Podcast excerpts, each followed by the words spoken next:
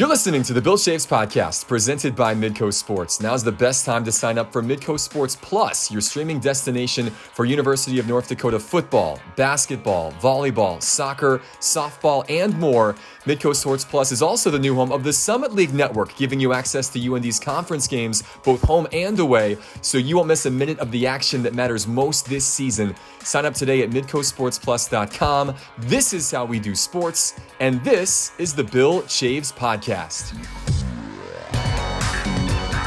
Welcome to another edition of the Bill Chaves podcast. We're taping this on the 12th of September alongside Bill Chaves. I'm Alex Heinrich. We are joined today, Bill, by a special guest from out west, a man that you know well and UND fans will get to know over the course of the week as we build up to a pretty big football game coming up on Saturday. It's Bob Behler, the play by play voice for Boise State football and men's basketball. Bob, thanks so much for being with us today. Great to be here and great to see you and great to be with Bill as well. Awesome, Bob. Well, hey, we've known each other probably what uh, over 20 years now, mm-hmm. and uh, uh, followed each other's careers. And uh, how long have you been at Boise now since you came from UMass?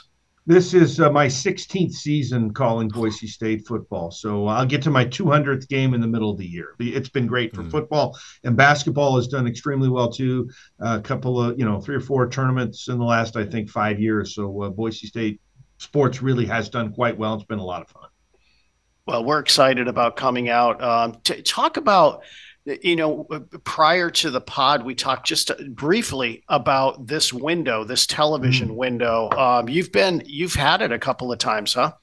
We have the 10 a.m. window, and a lot of times, you know, the fans kind of grumble because it's going to be a, a, a, breakfast tailgate, if you will, as opposed to, uh, uh, you know, a, an all-day affair out at the stadium. And tailgating is big in Boise. We've got a lot of parking right around the stadium to make it a, fun scene.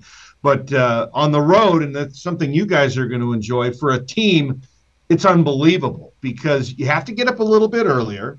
But the game will be over by 1.30 probably. You'll probably be to your plane, you know, at 2.30, 3 o'clock, and you, you know you might have a chance to be home for a for a later dinner. So uh, uh, we we have so many games that that play at different times. I don't know about you guys, but we'll have some that'll start at like you know eight o'clock or eight thirty, and then you're, you know, if it's a road game, you don't get back till four or five in the morning. So anything we can do in the sunshine is, is a plus. We had the 10 a.m. game at home last year on Black Friday, and then uh, we've had a couple of away games. It's it, once you get up, it's it's fine. One quick follow up to that. Um, you know, interestingly, I think the weather is going to be warm, but probably in the morning kickoff probably would be good for both teams. It was a little hot to start our game last week at five o'clock. So, you know, when they were out there warming up in the five to six o'clock hour, the only thing that's difficult about a 10 a.m. home is the press box faces east. So you get the sun in your face for the first, mm. you know, quarter or so. But that, that that's just us in the press box. the team's probably going to like it because the weather here in the morning up until about noon, it doesn't get hot. It is just fantastically gorgeous. So I, I think that the players are going to love playing out there. Uh, the, our team practices in the morning. I don't know what time, uh, what time you guys practice, but mornings here are just ideal. Yeah, we do the same thing, Bob. We we practice in the morning, so uh, I, you know, for us, we're excited about it. And the blue field is certainly something to see. It's uh, it's iconic. I mean, we, we had a great turnout from UCF that came last week from Orlando, and, they they said that they had probably double the number that traveled because you know it was a non-conference game, probably never going to come back. So it was your one shot to to see a football on our blue field, and and the town is a lot of fun, and people are welcoming. So I I, I think the people who come are going to have a good time. Yeah, it is a beautiful place. It's not too distant a trip for folks in North Dakota, even though we're coming from the eastern part of the state, kind of across the Rockies to get to Boise, but a beautiful place to go. You mentioned the blue turf. Let's just start there because you brought it up. And this has been around since 1986, correct? This is such a unique thing that's so iconic, as you mentioned. It was originally designed to sort of you know give the school some some notoriety mm-hmm. and uh, Gene Bleymaier was the athletic director at the time the story that was told to me you know, talked to one of the manufacturers, and the guy said, "No, we can't make blue." And and he's like, "Well, you have to put green dye in to get green turf, so why can't you make it with blue or red, as the case would be at at Eastern Washington, where where Bill Bill was before and was responsible with that?" So I think it's just been a genius marketing because if you see the highlights on TV or if you're flipping across the dial and you see the blue field, you know exactly who is playing in that game. Boise State's going to be in that game. So I don't know. I just think something makes this program special. And, uh, you know, there's been, I think, either four or five you know incarnations of the turf that they've had to you know change out over the years. And it's gone from the old indoor outdoor carpet that was really low and you get a lot of you know rug burns to mm-hmm. the you know the modern stuff now that if you walk on the field at a practice you get those you got short pants on you get those little black pellets stuck to your legs. So uh, you know i'm sure that you know as, as we move forward in the next 10 or 15 years there'll probably be some other thing that they make that makes it even softer and spongier that uh, that will uh, be blue as well you know, it's funny, Bob. Um, obviously, growing up uh, in New England, and that's where we met. Uh, you know, I just remember the Humanitarian Bowl. Mm-hmm. You know, I mean, flipping around, and that was my introduction to Boise State at that point. and it was so unique, like you said, that you kind of stayed there for a little mm-hmm. bit. And, and I will say that it looks different on TV than it does in person. You really get used to it. Everybody thinks that well the uniforms blend in, but I think it's probably because of the camera angle. Our press box is tall and, and it's pretty close to the field, so almost you're shooting straight down. You know, if you're standing on the field and, and you're the quarterback and you're looking for people, the defenders don't blend into the turf because they're up against the you know the, the stands and other people so a lot of the wives tales that you hear are not true just like that birds dive into it thinking it's a lake. No birds are not that, not that stupid. They know exactly they might go on the turf but they're going to sit there and just kind of sun themselves. They're not going to they're not going to dive in thinking they're getting in water so that's what our fans will see on the field. Give us a sense of what the atmosphere is going to be like at Albertson Stadium. This is a great facility, one of the jewels in college football. Yeah, it seats about 35,000. Um, not a bad seat in the house, which I think is great. I actually think, and, and maybe many stadiums you wouldn't say this about, but I actually think the seats in the upper level are better than the lower level because mm-hmm. the upper level is not that high and the way it sits out over the top of the lower level, you really feel like you're on top of the field. So, again, not a bad seat in the house. You know, we, we played at Washington where there were 70,000 seats, and you feel like you're so far away from the field. I think I think it's a good experience. Uh, the basketball arena sits across the parking lot from it, so there's plenty of parking for tailgating. Uh, the campus, everything is right there. It's on campus. A river goes behind the the north end of the stadium if there is a breeze, it usually comes from the, the north end, from the riverside. We've got this new big scoreboard in the south end that we used to have this little tiny one that was quite frankly the size of a postage stamp. And we had a better one at the at the north end of the stadium. Well this is the be the second game since we've had the big one and it just looks really really big. Um, and and i think that people will be impressed with that especially for the for the size of the stadium uh, people tailgate throughout campus. So if you park, like I park in one of the garages and have, you know, uh, probably a five to 10 minute walk over to the stadium, you'll pass people's, uh, you know, tailgates. The football practice field, they've kind of turned into a tailgate scene where you can go out there, play games. They have music, uh, things for the kids. And, and that's sort of kitty corner, you know, it's, it's kind of between the basketball arena, the parking lot, and the football stadium. So there are things to do there. Um, I just think it's a nice setup. Um, you know, I'm there early, I'm there late, so uh, I kind of see it all as I come through, and and you know, obviously we've been good, so people are excited. The rarity for us, 0 2 for the first time since 2005, but it was the first time we've opened up with two Power Five teams since that year, and ran into two teams that are pretty good this year, Washington and, and UCF. Well, obviously, we play this Saturday, correct? And then, uh, and then it, you've got San Diego State the mm next week as well, and I think Memphis after that. So yeah. I'll tell you what, it's it's been a difficult schedule for yeah. the Broncos. And, and, the thing that I think has made these opponents tough, yourself included, Memphis, San Diego probably has the least experienced quarterback. But when you look at the quarterbacks we faced, Penix, I think, should have gone to the NFL for Washington. Plumlee is a dual threat that for a returning starter, actually a three-year starter, started one at Ole Miss, and this is his third, uh, excuse me, second year at UCF.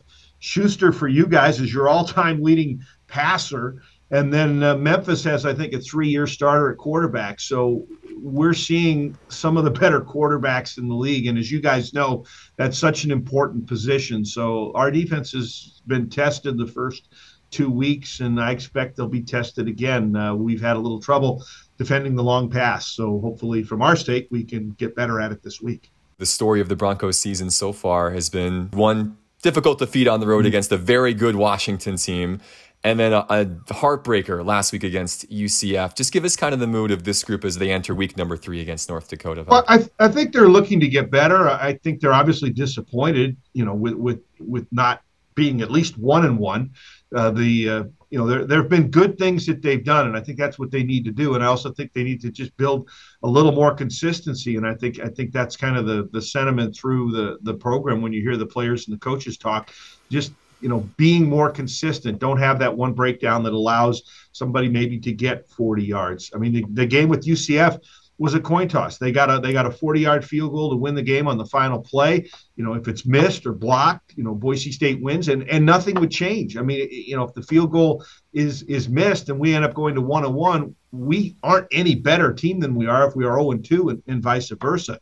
Um, I think that when you look at some of our strengths, uh, one of our running backs has really, really emerged this year, and that's sophomore Ashton Jeanty. He's, uh, I think, he's going to have a shot to get 100 yards both receiving and rushing in a game. He was very close last week. Uh, nobody's done that for quite some time at Boise State you know, there've been 100 yard rushers and there've been 100 yard receivers, but not not the same person. Our quarterback Taylen Green, who is a you know a dual threat quarterback, went out with cramps late in the third quarter and never came back. Our backup got us into the lead on a last second uh, drive, 149 left. Uh, the only problem was we, we had this great catch and run and got into the end zone, but probably scored a little too soon with 149 to go, just left uh, UCF just a little bit too much time. Uh, but again, it, it, it's probably been something where the offense just hasn't quite been consistent enough. The defense is, has really let people move the ball from the 20 to the 20. Last week, uh, only one touchdown in five trips into the red zone for UCF. And I'll give you this stat. We've given up over 500 yards in back-to-back games, which that's a that's a ton of yards, way too many yards we gave up one touchdown. We were so good in the red zone. You know, we let people come close and then turn them over twice, stopped them on downs once, held them to a field goal another time, and they got the one touchdown. There were eight teams in the top 25 this past week, guys, that got 500 yards. The lowest number of points that those teams got was 40. Wow. Mm. And, wow. and, we held UCF to 18. So there there are some positives, and and I think that you know, again, they feel they're really really close. Yep, no doubt. Hey Bob, you're you're right in the throes of what's transpiring really with the Pac what are we calling it? Two, I guess right now. I guess. I, I don't know. Yeah. I I mean but certainly the realignment piece and what are you hearing from your chair and it's probably no different than what I'm mm-hmm. hearing to some degree, but but your perspective. I you know, I think the Mountain West with their exit fees, I think it's pretty difficult for, you know, a handful of teams to, you know, say move over to the Pac, whatever they want to call it, with the with the two teams, Oregon State and Washington State teams that are left. I think right now the biggest thing is that there's a, a kitty of money that's going to be left when all of the, the teams leave. And I think Washington State and Oregon State realize they're not going to get as much money in the next league they're going to be in. So I think they're trying to angle to get as much of that money, you know, to sort of put in a war chest for them as wherever they go. I don't think anything's going to get decided on what those two are going to do until it gets sorted out of you know who gets what money. Yeah, I would agree, and I think they did what they had to do this week uh, mm-hmm. in court, and that's probably where some of this is going to play out.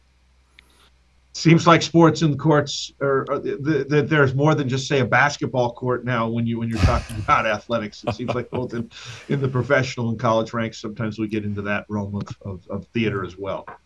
No Your doubt. sense, though, Boise State happy where they are, though. It feels like at least Mountain West, even though there are rumors of, of movement and things like that, you would be surprised if a move gets made sooner than later, I guess, for the Broncos. Well, I just don't know how it, it's going to benefit. I mean, I could see some sort of a, I don't know if merger is the right word, or you know, maybe where they take the Pac-12 name and move the Mountain West teams over to join them. I could maybe see something like that happening. I, I think in the in the past, when the Pac-12 was the Pac-12, I, I think Boise State would have have loved to have been in that conference, you know, and played the Washingtons and the Oregons and the USCs and the Cals and the Stanfords, UCLA's, and those people. But uh, unfortunately, you know, the, the, they didn't. I mean, San Diego State was what hours away from being invited this summer, and uh, the invitation never came, and then the league kind of disintegrated. So um, you have to be you have to be flexible in this in college athletics now, especially uh, with conference membership. So I completely lied. I can lie on the pod. Um, I have a follow up. I well, I have a follow up to the question. I have a follow. So Bob, you're originally or have roots in the Bay Area. I mean, it's yeah. got to be tough to see what's happened to the Pac-12, right? I mean, I it, for someone that's I'm 57, right? I'm trying to be mm-hmm. romantic about what has the Pac-12 meant to some degree. It's really kind of sad. It is. It is. Uh, my dad went to Cal. We had Cal season tickets growing up you know, some saw some good football, some mediocre football, and some not so good football, depending on, you know, the era at, at Cal during those years. But uh, USC, UCLA, I, I think that you know, you talk about things that have come into college sports, the NIL, the ability to transfer without having to sit out, all of these things. In my opinion, I couldn't have imagined, you know, five to ten years ago. But the one that took the cake was USC and UCLA leaving the Pac-12 to go to the Big Ten. When that happened, you know, I, I think that's what what killed the the Pac-12 because you lose two of the marquee names, and then all of a sudden every league now seems like of the Power Fives, I guess with the exception of the SEC, the ACC, I guess Big 12, they all have somebody now in the Western Time Zone. So uh, I, I, don't know. I, I don't I don't think it's for the better.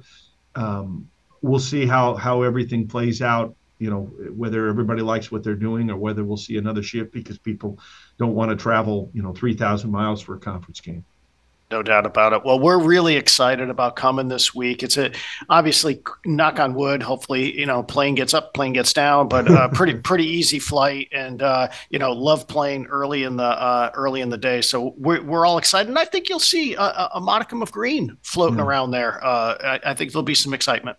Well, Bill, I've heard there's a group in town that gets together to watch UND games. Is that true? You know? Oh, that's a, it's a good question. I think certainly on the hockey side for mm-hmm. sure. You know, because uh, remind me, you had Adam Scheel, I think, yep. in town, right? And so was, Adam, he was, yep, he was our goalie. The team uh, won the regular season and then lost in the in the whatever the Kelly Cup finals and he was he was outstanding. So uh, we had a chance to have him on our show a couple of times. Sharp guy, and uh, I don't know if he's coming back to the team or not, but uh, he was a mainstay for them this year.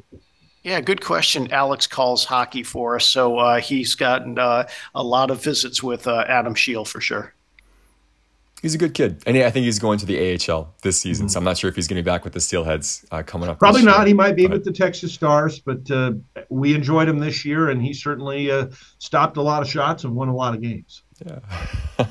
well, I know there is a good UND fan base, a U- alumni base that is out there in Boise, uh, including one of my former coworkers. Actually, he and his wife live out there now and have loved it for the last however many years. So I, I think, like Bill said, it should be uh, not necessarily a mixed atmosphere, but some pockets of some green over the course of Albertson Stadium. So we're excited for a great contest. It's going to be fun, Bob. It's funny whenever I go places and you go to games. You know, there's always some blue when we're on the road, and I'm talking about like basketball. You play some random game, and the place you like, where the heck is somebody from Boise State going to be from? And there's, you know, 10 people that are sitting there in blue and, and you wonder where they come from and i'm sure the same thing north dakota. I know it happened when we were at umass. You, you just you never know where somebody's a fan or somebody somebody's an alum. That's right. That's right. Well we look I, I look forward to seeing you on saturday uh, for sure bob. Great. Looking forward to catching up with you bill and uh, welcome welcome to boise. Welcome for the fans that are coming and uh, i think you're picking a good month to come. September is a great month here that's right.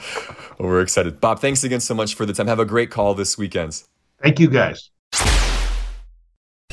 Bob Behler, play by play voice for Boise State football and men's basketball now for 16 seasons. Uh, thanks again to Bob for joining us. It sets a great picture of what's to be expected coming up this weekend. Again, North Dakota going to Idaho to take on the team in blue on the turf 11 a.m. Central Time kick, 10 a.m. local time. The game can be seen on FS1. This is that big noon kickoff window, Bill, we were talking about. Yep. You got to love it when Fox decides to put teams on the West Coast in that particular time slot. So a little bit earlier than usual, but it's going to be a great atmosphere and a great game and a great test for a North Dakota team that is flying high after a phenomenal start to the season. Yeah, I, I, think so. Yeah, and I, I do appreciate Bob stopping by. I worked with him uh, at UMass uh, literally 21 years ago, so uh, somewhere in that range. So I've known him a long, long time and spent a lot of time with him. Um, he's just a, a, great guy. Time flies. I can't believe he's been there 16 years already. Holy cow! Um, but uh, he's uh, he's done a great job um, there for sure. Uh, very thorough. does does his homework for sure. Um, yeah, you know, I, I think that window is interesting. That I, I, didn't realize that they practice in the morning too. We do as well, which is fine. Um, but I do like the temperature will be better for the for um, the both teams early on in the day. I I mean because it's going to be it's going to get warm there at some stage of the game, but we'll probably miss uh, the high point of it. Uh, you know, mm-hmm. whatever three, four, five o'clock, right? Yeah, you would think so. Yeah, so it should be pleasant. A pleasant day for traveling fans and certainly fun to watch on television again on national TV on FS1. Another national TV game for UND in the non-conference window like you've had the last couple of seasons. Nice nice boost after Nebraska and Utah yeah. State and all, all these all these games that you've set up, Bill. Yeah. It's been great to have that type of exposure really lucky. Um, you know, you set these games up, Alex, and you just don't know what's going to happen on the television side. And uh, you know, for us, if we can play pretty well, um, we become an attractive uh, non-conference game for for certainly FBS schools. And uh, you know, I, I think um, you know uh, we travel well and uh, obviously, when you're a flagship university, uh, I think that sells a little bit uh, as mm-hmm. well. So, yeah, we're excited about it. And yeah, and, and you're right. I thought we did a good job over the weekend um, taking care of uh, Northern Arizona. I was, you know, it's always been interesting. I know it's always been a tight one score game. Uh, it seems like every time those two teams uh, have laced it up. So, um, for us to kind of take control of it, I thought was impressive. And um, yeah, I thought efficient maybe was the word maybe? That's the word i would use. I mean i know bubba was you know not uh, you know tremendously excited about how we maybe ended the game but at the end of the day um, you know it's a 60 minute game and they're going to make some plays as well yeah 37-9 was the score at basically at one point midway through the fourth and it, it was signed sealed and delivered by then and it, like you said lumberjacks got a couple late to make the score a little closer than what the game actually was but again for und You've got to feel great coming into this matchup. And obviously, you're playing a team with fantastic credentials, preseason favorite in the Mountain West, a team that ran the table last year in that conference a season ago, won a bowl game. Outside the Power Five, I mean, Boise State is one of the schools that fans are familiar with and from Statue of Liberty plays in the Fiesta Bowl years ago and great runs as this outsider that was trying to break into the top ranks. I think a lot of people like Boise State because of their yeah. underdog mentality yeah. and how they've been able to rise. The little guy rising above and taking on the Alabamas and the UCLAs of the world and things. But and now UND gets to take on that role against them on the road in what should be again a great atmosphere. Thirty six thousand people on the blue turf coming up on Saturday. Yeah, he mentioned uh, Gene Bleymaier um, the athletic director uh, back in the 80s when they put the blue turf in. And you're right, they they were your classic disruptor. And at the end of the day, they just uh, keep climbing the ladder, and uh, they've had just an amazing run one of the most successful programs, certainly in the last quarter century. And so uh, we'll have our work cut out for them. I mean, they played a, a, really, really, really good Washington team, and UCF, as we all know, has been very good the last several years. And that was a literally a flip of the coin game. I mean, yeah. uh, so you know, it could have gone either way at the end. Um, so, you know, we I, but I think our guys are, are are excited, right? Like, I mean, why wouldn't they be? And this is just a tremendous opportunity. If you play this sport and you get to challenge yourself, maybe step up another uh, level, and you're on national television, this is awesome. I mean, what more could you want? So I know our guys will be focused and ready, but I know we're playing a really, really good team this weekend it was unique how this game came about because yeah. Boise State, if I remember, was not the original opponent no. scheduled for this window. Give us the recap of how we ended up with the Broncos here in 2023. Yeah, so as simple as I can say is we got a phone call from Washington and they were looking to play at the back end of a home and home with Michigan State.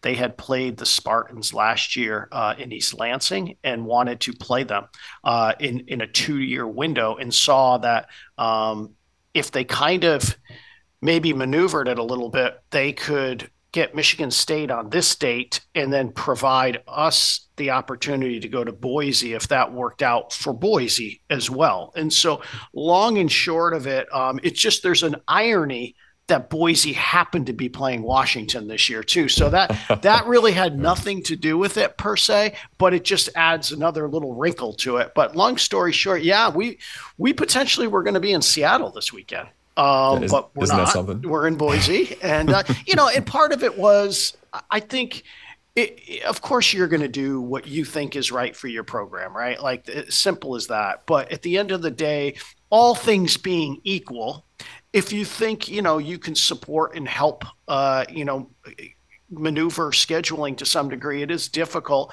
Um, you know, you sometimes will get that back down the road too. You know, folks will remember, uh, you know, that, well, you did us a solid, so to speak. Now, having said that, the financials are the same. So um, at the end of the day, uh, and, you know, our, our, our team has never been to Boise. We were in Seattle. Um, you know, one of my first uh, trips here at UND. So 2018, I believe, right? Yeah, yeah, just yeah one of the first ago. ones. Yeah. So you know, at the end of the day, um, I thought that you know, even though it's five years ago, and so really no one on the team really knows the difference going to uh, um, Seattle in, in going to uh, a beautiful stadium. Obviously, uh, it's one of the you know classic scenes in college football. Mm-hmm. Um, you know, may, maybe down the road we go back. Who knows? But uh, at the end of the day, uh, this one seemed to work out, and uh, I think I think we're going to see. I, I, think we're going to see um, a sneaky amount of green uh, on Saturday. Every game a home game. Well, right, my guess, well, my guess Friday night too. We'll see a lot of green. There you go. That's it. That's it for sure. So again, 10 a.m. local time in Boise, 11 a.m. Central Time on FS1. Boise State 0 2, but obviously playing some of the best teams in the country. And then North Dakota on the flip side 2 0. And remember, Fighting Hawks go into a bye after this. This ends the non conference portion of the season, at least for this point. Then an off week, and then a big road test against South Dakota State. So a great chance here to try and build a little more momentum have a great experience out west, and then get healthy going into a big game against the top ranked Jackrabbits, who just won a huge game at home against number three Montana State. So exciting stuff here for Bubba Schweigert and this UND football team. Safe travels to everybody who's making the trip out west. It's going to yeah. be a great scene. Thanks, Alex. It should be should be a lot of fun, and like I said, I think the the weather's going to be uh, dynamite. So we're excited about it. Speaking of travels, you are getting set to embark yeah. on a, a, quick trip south for some Summit League meetings coming up this week. What do you expect to be some of the big talking points with Josh Fenton and the crew? Yeah, really good question. Uh, you know, we are still going to be, you know, discussing uh, the fallout of losing a member. Uh, there's mm-hmm. still some of those uh, uh, conversations that still need to take place, I think, for longer term scheduling. Uh, so there's some pieces to that we're probably going to need to discuss. And then I think Josh, you know, uh, will have, you know, the latest greatest on maybe what's going on just you know at the national level. And uh, and what he's hearing you know from let's call it realignment to anything that might be happening with President Baker and Congress at this stage. And I know there's been multiple bills bandied about in Congress. So uh, I know I know he will have the latest uh, update in that regard. And uh, you know, honestly, Alex, then from there, I, I think you just kind of get into some minutia business uh, that you need to take care of uh, um, league wide, and it's better to do it face to face. I mean, it, it, you know, we, you know, the Zoom piece works uh, for sure on a monthly basis, but um, even in our own staff, our, our own department, we do an all staff Zoom once a month but we do quarterly face to faces as well. Mm-hmm. And so I do think, you know, we do two face to faces uh, in the Summit League. And I think it's incredibly important because then you're able to just discuss some things and go offline on some things as well. And, you know, if I have a question on something, uh, you know, all my counterparts, the SWAs, that, you know, are all there so that you can actually just say, hey, how are you handling X, Y, or Z? Liz Jarnigan will be down there. Uh, so the two of us will be uh, representing, uh, you know, UND, and who knows um, if there's, yeah, I'm not quite sure. I it, the way Josh runs it a little bit. He'll bring in a guest or two as well, probably zoom those folks in. And so, yeah, I mean, it just gives us, you know, so Liz and I will divide and conquer, right? Like we'll go and make sure that we're not at the same table, right? Like we're, we're at different tables, just trying to get the uh, get the input from everybody, uh, you know, in the league and what they're hearing about various things.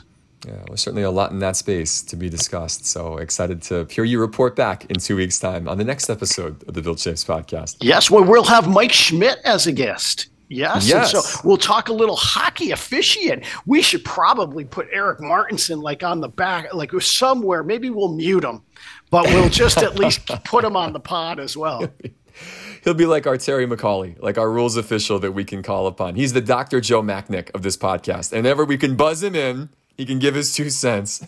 What, what do you see in there, Eric? Eric, what do you see in there? what do you see in there? Oh man, I love it. Uh, we're looking forward to that. We get to, by the way, hang out with Mike Schmidt. I, I, shouldn't say we. I get to hang out with Mike Schmidt tomorrow because tomorrow is NCHC Media Day in St. Nice. Paul. Mike's going to be there uh, doing kind of a session to talk about video review and, and some of the new standards they're going to be applying this season. So it's just another reminder hockey season just around the corner. The preseason all conference team just came out yesterday in the NCHC. A couple of North Dakota lads represented there with Riese Gaber and Jackson Blake amongst the forward groups. It's exciting to think that mid September is here. We're really just three weeks away for before Manitoba and before we get started on October the 7th. Drop the puck and lots of home games, Alex. Lots, of home games, right? Uh, right, right in a row. So uh, uh, exciting, really, really exciting about it. And I, I know our guys. We met with them last week, so uh, we end up uh, at the beginning of each year, uh, orientation wise. There's a number of things from an orientation wise that go on. There's a, I'll call it the the X's and O's that they have to sign off on. A lot of different, a lot of various NCAA forms. That's off to the side, but then we talk to each team on a very macro level. So we uh, we were with hockey um, last week, and uh, yeah, they're they're they're excited about it. I mean, you know, they've got some uh, obviously new faces on the back end, and uh, like all new faces, and all so uh, so but like they, nobody's they, the same. no, like nobody, like uh, like hundred percent. So, mm-hmm. but you know, they're excited about it. Um, they they they think practices, you know, have gone well thus far, and I think they're getting along pretty darn well. I mean, in the mm-hmm. sense of, you know, a lot to ask, right? I mean, to to to quickly get rolling, uh, and uh, but they'll be fine. I mean, they'll they'll they'll get after it, and you know, almost like no different than probably uh, in some ways. A lot of these guys have played in you know you know great all star teams and all those types of things.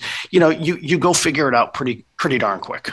Yeah, well, it's a team that is reloading this season, and the preseason poll will come out today. Uh, I get to vote for that every year. And it was a difficult vote because there really are seven teams who you could sort of interchange in and between, really from one through seven, because a lot of teams have question marks and a lot of teams have new faces coming in. And I, I just I don't know where North Dakota is. Not that it matters because it's a just a preseason media poll, but I'm really curious to see what people on the outside think the expectations are for this team because that's certainly the forward group has established stars coming back and a ton of depth, and they'll have a top nine this year, really, and a lot of firepower. But there just are some unknowns on the back. And I could see UND being picked to finish as maybe as high as seconds and maybe as low as in that fifth ish range where they finished last year. I'm just really interested to see what people think and yeah. to see how it actually all plays out once, once the puck drops. You know, the one thing though that will be interesting that certainly our media knows that um, Ludvig's been in the league before too, so mm-hmm. he's been uh, in arenas. Uh, certainly, you know, and that's a big deal. I mean, we've talked about that previous times. Just to be able to know where you're going, right, as a visitor player, and and know just the thought process on how that all rolls. I mean, uh, he that that is no issue for him by any stretch of the imagination. And uh, and so you're right. I mean, but with so many new faces, right, on, on the defensive core, all new faces. Um, yeah, it'll be interesting what people uh, think at this point in time. So yeah. yeah. I mean, again, I you know polls are awesome to to discuss, but like we say all, every year, right? I mean, it's the poll at the end. Yeah. exactly. Exactly. That's what these things are here for conversation, not to put a definitive stamp on your season before it actually begins. That's for sure. And maybe a little bulletin board material, depending on where you get put up, I guess. So it should be fun. But again, Hockey Media Day coming up tomorrow. Look for some good content there. Certainly from UND's brand accounts, uh, from the Midco Sports crew as well. Myself and Taylor Budge will be in attendance over in St. Paul at the X. Hockey season's about a month away. A lot of Summit League conference events now getting set. That's just maybe a week or two away before conference play begins for volleyball and for women's soccer. Still a couple of non conference matches to go, though both of those clubs had successful weeks over the last couple of weeks. Women's volleyball with a couple of wins in their UND Classic. They're now three and six, getting set to go on the road to Cedar Falls to take on a couple of teams at the UNI Classic coming up this week before eventually beginning Summit League play on the 21st of September. Women's soccer, kind of a similar story. They had a five match unbeaten run going that was snapped ultimately on Sunday against Grand Canyon. They have a couple more home matches this week against Wyoming and Arkansas Pine Bluff before they start their conference season at home as well on the 21st it's all happening right now. Conference play just around the corner for these teams as they finish up their non-con this week. Yeah, no doubt about it. And I, I think you recapped it well. I, I, don't need to really underscore anything. You've, you said it correctly. But the just other took thing, all the oxygen, Bill. I'm sorry. No, you're good. You're good. I hey, I, listen. Less is more, right? Um, at the end of the day, the other thing that's kind of happening too, interestingly, you know, we've got uh, kind of the non-championship format of uh, the softball world. So they we, have hmm. got a, couple games coming up for them. Uh, uh, golfs are in play as well, and, and tennises are, are doing their thing, and so uh, and of course cross country. But at the end of the day, um, yeah, lots of stuff going on, Alex. I mean, uh, this is you know, and that's you know the sneaky part of uh, all of our programs in some way shape or form have something going on at this yeah. stage of the game it just may not be like you know, again, the championship portion of your season. So therefore, you may not know what's going on, but we do have softball going on. Uh, we're recording this on a Tuesday, on a Wednesday here at home. So kind of interesting. Isn't that cool? Yeah, very cool. I do want to shout out cross country, by the way. The men finished second at the SDSU Classic, and they we're did. just a point off defeating the Jackrabbits, who have won the state champion or the state have won the conference championship a handful of years in a row, beat North Dakota State at that event in Brookings. The women finished fourth, by the way. Like really good early season results after they both won their respective classes at the Ron Pynn Classic to open up things at the start of September. Good things happening there for the Harriers so, to start so, things off. So you, as as a as a track and field expert, uh, cross country is interesting. There's a lot of chess moves that go on during uh, the yeah prior to the championship. It feels that way. Is that fair? Mm-hmm. Now, I do think it was a really good result for us. So, like, really good result. But but it does. There's a little chess going on, isn't there? Yeah, it doesn't always mean that everybody was running their top people or that their top people were competing at their top level. Like you see that where you taper up towards hmm. championship season and, and you don't know what other teams are dealing with. But I looked at the results and you could see a lot of top yeah. names yep. from these different schools. But sometimes it could be maybe our top three were competing and then our fourth and our fifth, maybe we're just a little bit injured this week. So they didn't run. So then our sixth and seventh runners slide up a couple spots. And now they're the ones scoring for us. And they're scoring in the mid 20s versus the teens, where our fourth and fifth runner would finish. It, there's a lot of moving parts. But at the same time, you can't argue with the times and you can't argue with the fact that you've got multiple individuals putting up PRs, and that's what UND are. That's what they're doing right now in the men's and women's side. So it's those are those are good things to see right now at this point in the season. And I, and I would say this on the volleyball and soccer side, kind yeah. of similar type of stuff too. I mean, you're getting prepped literally for the Summit League season. And so you, if you're playing a match or a game, of course you want to win, of course, of course. But at the end of the day, there is this thing where you do have to figure some things out with your squad as well, and you're going to give uh, some some players opportunities and who knows? I mean we i'm sure that like we see in the nba playoffs right the bench shrinks at some point in time. Mm-hmm. probably the benches will shrink to some degree but you you have to make sure that you provide reps for for anyone and everyone if you can and I think that was so. If we loop all the way back to football, if we loop back all the way back to football, I thought that was the most important part, honestly, of Saturday, too. And even the Drake game, we were able to get some guys on the field during that mm-hmm. uh, parts of that second half. Huge. That's going to pay dividends for us at some point in time. Yeah, getting those reps is big. Uh, Jesse Tupac mentioned this past week that they really had six different lineups for their first six matches of the season, and now he's been able to slowly figure out okay who fits best in this role? It just it just takes a little bit of time. I think soccer with chris logan the same thing. You see a couple different mostly the same starting 11s from week to week but a couple tweaks here and there and that's the way you do it. You don't introduce an entirely new lineup from one week to the next but you can incorporate maybe two or three new faces in different positions just to make sure that there's stability there and now you can add versus okay now we got to spend the first 20 minutes of the match just figuring this out. Yeah and and you know if you really think about this too and you think about a, a pitcher right? Uh, I, I, mean a, a baseball pitcher not a softball pitcher but you know volleyball you got to be careful of their swing count too right? Like you've mm-hmm. got to manage that a little bit to to some degree. Now you go into a weekend where you've got three matches and you don't know if they're going to go three, four, or five, and you could be playing 15 sets you've got to be able to manage that a little bit. So at the end, you know, I think it's a little different when you get into uh, Summit League play, just a little, because I think the, uh, the your rest period increases a bit. But these first four weeks of the volleyball season, you've got to be really thoughtful about what you're doing in that regard. And I know, I know Jesse is certainly doing that. Yeah, well, they're off to a good start. Soccer, again, same thing, 500 right now. Uh, we will have, by the way, UND Women's Soccer live on our airwaves. Everything's been streaming so far. All those home matches have been online through the Summit League Network on Midco Sports Plus. But this Thursday, Mountain West champion Wyoming are coming to town, preseason favorites in that conference. That match will be live at 3 o'clock on the 14th on Midco Sports, so be sure to tune in, as well as a lot of Summit League action coming up for both of those schools when the calendar flips next week. So, obviously, if we're playing a Mountain West school, we're playing the preseason favorite, obviously. This That's is how just it what up. it is, we, right? We only play the best from the Mountain West. That's, that's the Bill Chaves motto. we're not taking – number three or number six. No, we want no, the we want no, the favorite. We no, want the defending champions. That's right. I go. Uh, I make sure that I know what's going to be happening, and, and we change. We'll change the game if we have to.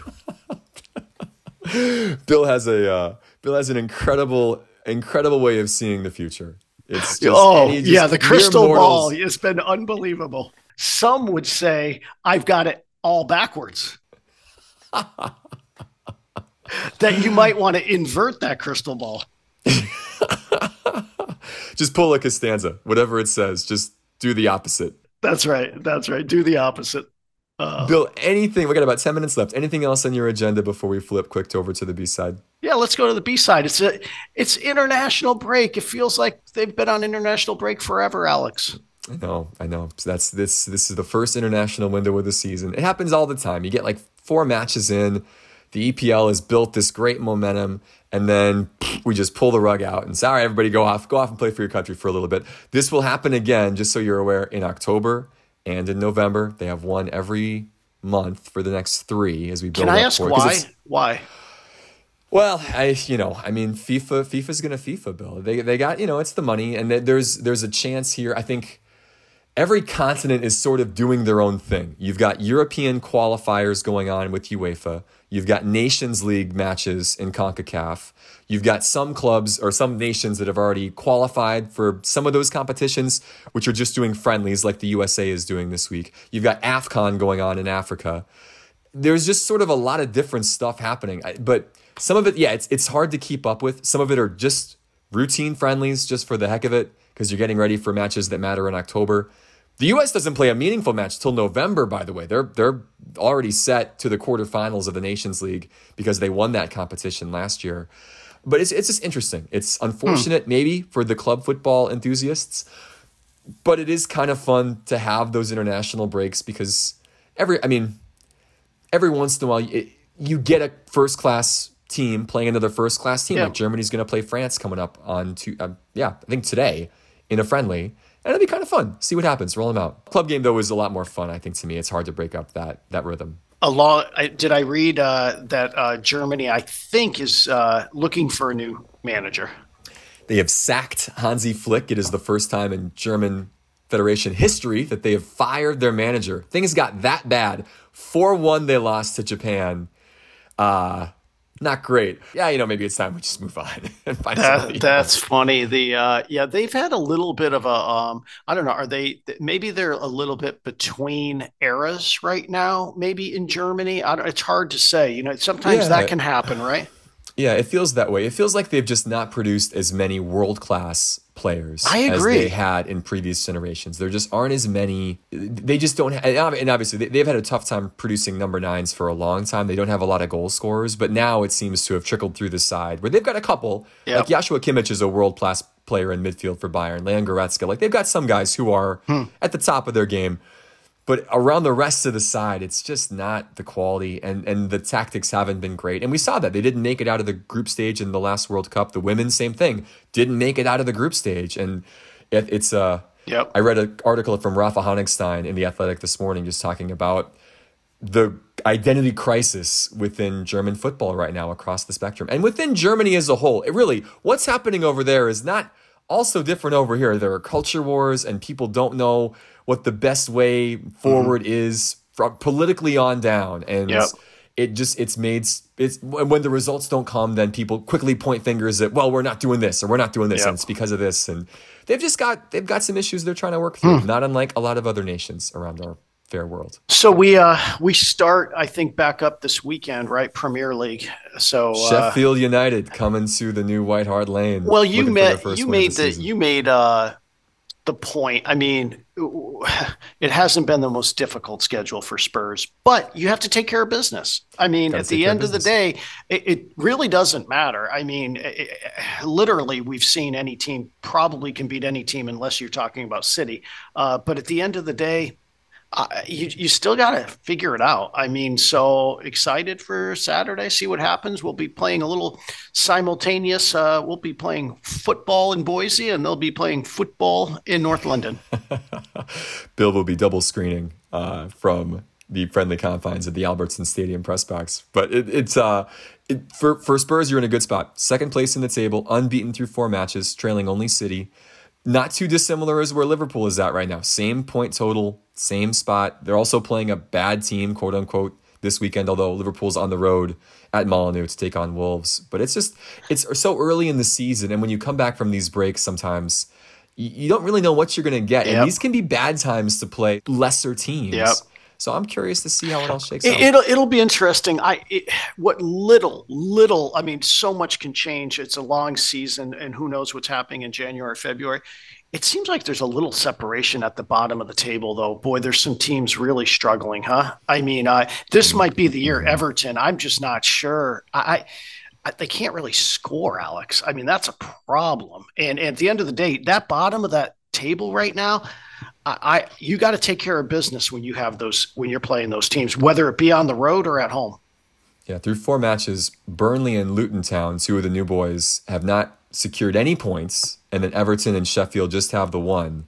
And those four have just not looked great. Sheffield was a team everybody picked to go down, by the way, your opponent this weekend, because they most teams strengthen when you move up from the championship and they weakened. They sort of sold off a lot of their guys, sort of knowing we don't have the financial backing right now to really make a run at this. So let's maybe try and just blood some young guys in and just know we're probably going to go down so then we can take the parachute payments and then bounce right back up and be stronger for it. It's a, it's such a long game view which yep. is so different than most of these clubs when they pop up. So the pod that that um, I think we both listened to, the Price of Football pod, um, mm-hmm.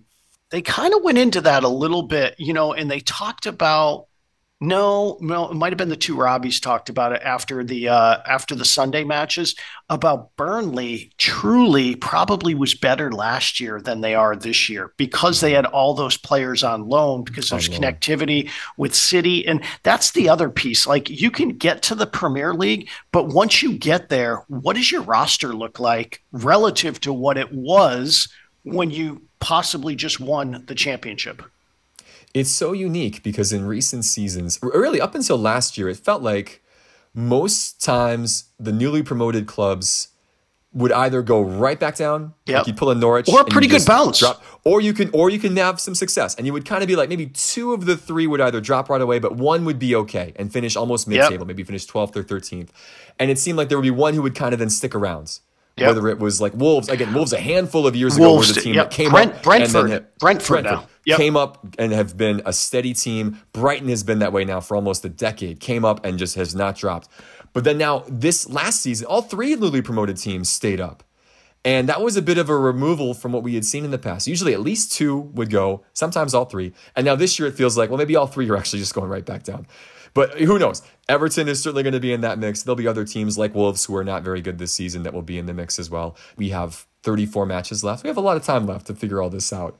But it's just fascinating how year in, year out, depending on what team it is, yep. who's making the move up, what the ownership group looks like, what the squad looks like, how much did you rely on your loanees to get you through and get you across the line to get up, you might find yourself in a situation like Burnley and Luton do right now, where and Sheffield for that matter too, where hope is not great at this point in the season. Yeah, you know, um, for those of you that really don't follow um, soccer at all in uh, well in this case england I, it's interesting the whole concept of loans right like so mm-hmm. at the mm-hmm. end of the day whereas if you are a major league baseball player you might you know get your at bats in aaa or you're, you're in aaa getting your at bats well they allow you to be loaned out to a potentially it could be another premier league team could be or, yeah. or it could be uh, uh, the next lower tier down. And it's an awesome way to get your player uh, reps, right? We talked about reps. And at the end of the day,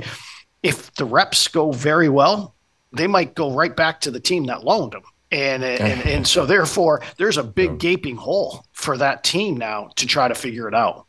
Yeah, it's sort of a band-aid situation. I mean, it's a short-term solution, which can work really well and benefit both parties. But at the end of the day, you know, unless it's a loan with an option to buy, which most of these big clubs do not put into the loan, it's like, no, you're going to be there for a year or you're going to be there for a couple months and then we're recalling you. It's usually pretty short term, a short term solution. How nervous have you been? I'm going to flip the uh, script on you. The the the Mo Salah piece uh, uh, potentially getting bought. I mean, what what what's happening there? Uh, I'm not concerned. I don't no. think he's going. I think I think the the more realistic thing is he might move next year. But at this point, Liverpool have said the window's closed. Like we, your the Saudi Arabia window is open to whenever they want it to be. I think the 20th of September is when they've sort of muted as like their potentially potentially their final date. But again, they can decide whatever they want to. I guess. I, I don't think they would sell him right now, even though the number is astronomical, just because they wouldn't have anybody to come in to replace. And I don't think they would do so in January either, unless it got ridiculous. And unless he really wanted to go, there are some interesting geopolitical things between Egypt and mm Saudi Arabia. And it would be, I don't know where Mo would stand on going there. And so far, he's been very like, no, I'm, I'm a Liverpool player. Jurgen Klopp has said he's not for sale, and FSG has said the same thing. So I, it's it's a lot of smoke, and I know there's a we saw this with Jordan Henderson and with some other players where it's like, oh, well, that's not going to happen. And then it does. But this one, it seems like the club has been very adamant that this is not going to happen. And the player has not. It, it, flips when the player says, no, I, do want the money. I do want to go. And I don't think Mo wants that right now. So last question, and then we'll yeah. we'll sign off for the week um, because we can't talk Red Sox. It's, they're just fighting the Yankees for last place. So um, and you don't want to talk about the Steelers, so we're not going to go there either. Oh my goodness gracious! Did the NFL start? my God! Next week. This was the last week of preseason for both our teams, Phil. So we'll. That was not next awesome. Pod. We'll Ooh. check in next pod. Ooh, ooh! If you're gonna lose, lose. Um, wow. The last question that I have, though, if so, if on a more kind of protocol technical question, mm. if the if the window closes in England, but Spurs were still able to loan or or sell players to Turkey because their window was still open. Mm-hmm. Uh, you can still make that transaction going out. Obviously, you just can't get anybody coming in. Correct. You can ship out, you cannot buy. Yep. Once your window shuts, that's that. You, so this was a big thing a couple of years ago when England decided, okay, we need to just we need to have our transfer window end before the season begins. And they changed it so transfers are done and then the season starts a couple days later. And they realized this is an awful policy because Germany, Spain, Italy, France, all these other countries were now like, well, we have three more weeks left. Let's buy these English players.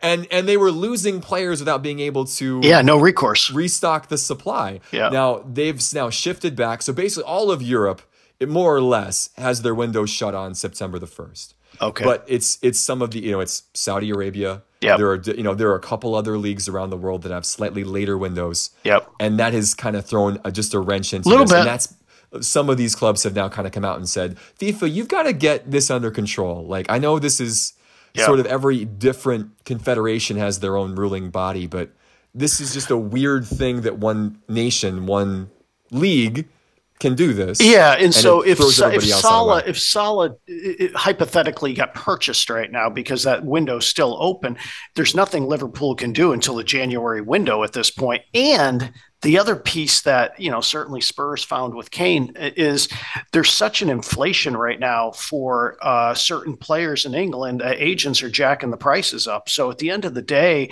um, yes, it, it, it's good to have the money, but you also have to figure out how you get the next player too. Exactly. It's one of those situations where you do need to have an agreement across all parties. Like it does sound so callous when, we're talking about these players in terms of buying and selling, but the players do have to agree. Like I think we've seen over the years where club will agree to sell a player to another club and the player will say I, I don't want to go there. I'm not going to agree to personal terms.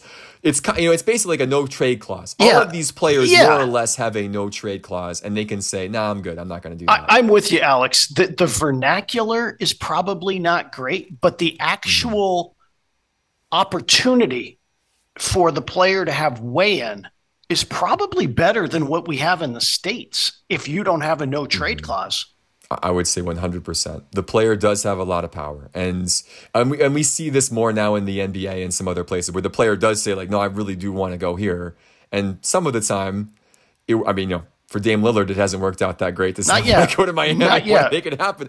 But again, he did sign a contract. But again, that's a tangent. But in, in Europe, you do have, and in, in soccer, you do have that Yeah. option to say, I won't agree to personal terms with that club. Yeah. Don't bother. And I think there's a better relationship more often than not with the club and the player and the opposition club that is trying to entice them to come. And you do get sometimes like tampering happens where a club will get into the agent's ear and say, we are going to pay your guy this much. You are going to get this much of a percentage of that salary. Let's make this happen. And then they go to the club. Hey, my, my guy wants to go That's to PSG. My guy wants to go to Real Madrid. His head's been turned. He's not going to play for you anymore. Let's make it happen. Figure out the terms with their guy and let's go. Yeah, uh, yeah, and so that makes it interesting. But you're right; it, it would be nice if windows were aligned. It'd be nice if windows were aligned. You'd Yeah. like it if windows were aligned. Yeah, That's that would make that would make that would make some sense. But who knows? Hey, if, I, if I'm a if I'm a, a league, if I have you know a, a little bit more extra time, it's perfect. If you've closed your window. Yeah, exactly. Well, there you go. All right, we, we we've bored everyone to death about the transfer window, but it is fascinating. If you if you're not necessarily in tune with what transpires on how the uh, players go from one one team to another, I find it very interesting. No, I think so too. It's it's a little bit of capitalism. It's a little bit of Yeah, something else that I don't know. I, but it, it's it's unique. It is a very unique thing to soccer that is very different than what we see in North America. and the rumor mill never ends; it keeps churning. No. Yeah, I mean, I think Tottenham's had every player under the sun, and you only get like one or Yeah, two. You know, It's why they call it the silly season, Bill. it is the silly season. Yes. Well, hey, we're not going to try to be silly in Boise. That's for sure. No, let's be serious out there on the blue turf. Let's go get something done. I mean, hey, came awfully close last year down in Lincoln. Came awfully close at Utah State. There have been a couple close calls in these FBS games. Why not this week? How, how many how many schools in the country um, can say that they have played on the blue turf and the red turf? It's a pretty cool deal. UND is one of the few. That's right. Amen. After uh, well, let's just say at three o'clock on Saturday. Awesome. Excited for kickoff coming up this weekend. Enjoy that game on FS1 or in person if you're making the trip to Boise. Bill, always a pleasure. Appreciate you, Alex. Safe travels to you. Thanks again to Bob Behler for jumping on. Thanks to Alec and Paul and our entire behind the scenes crew, for all everybody here at the Bill Chaves podcast, I'm Alex Seinert. Thanks again for listening. We'll talk to you in two weeks.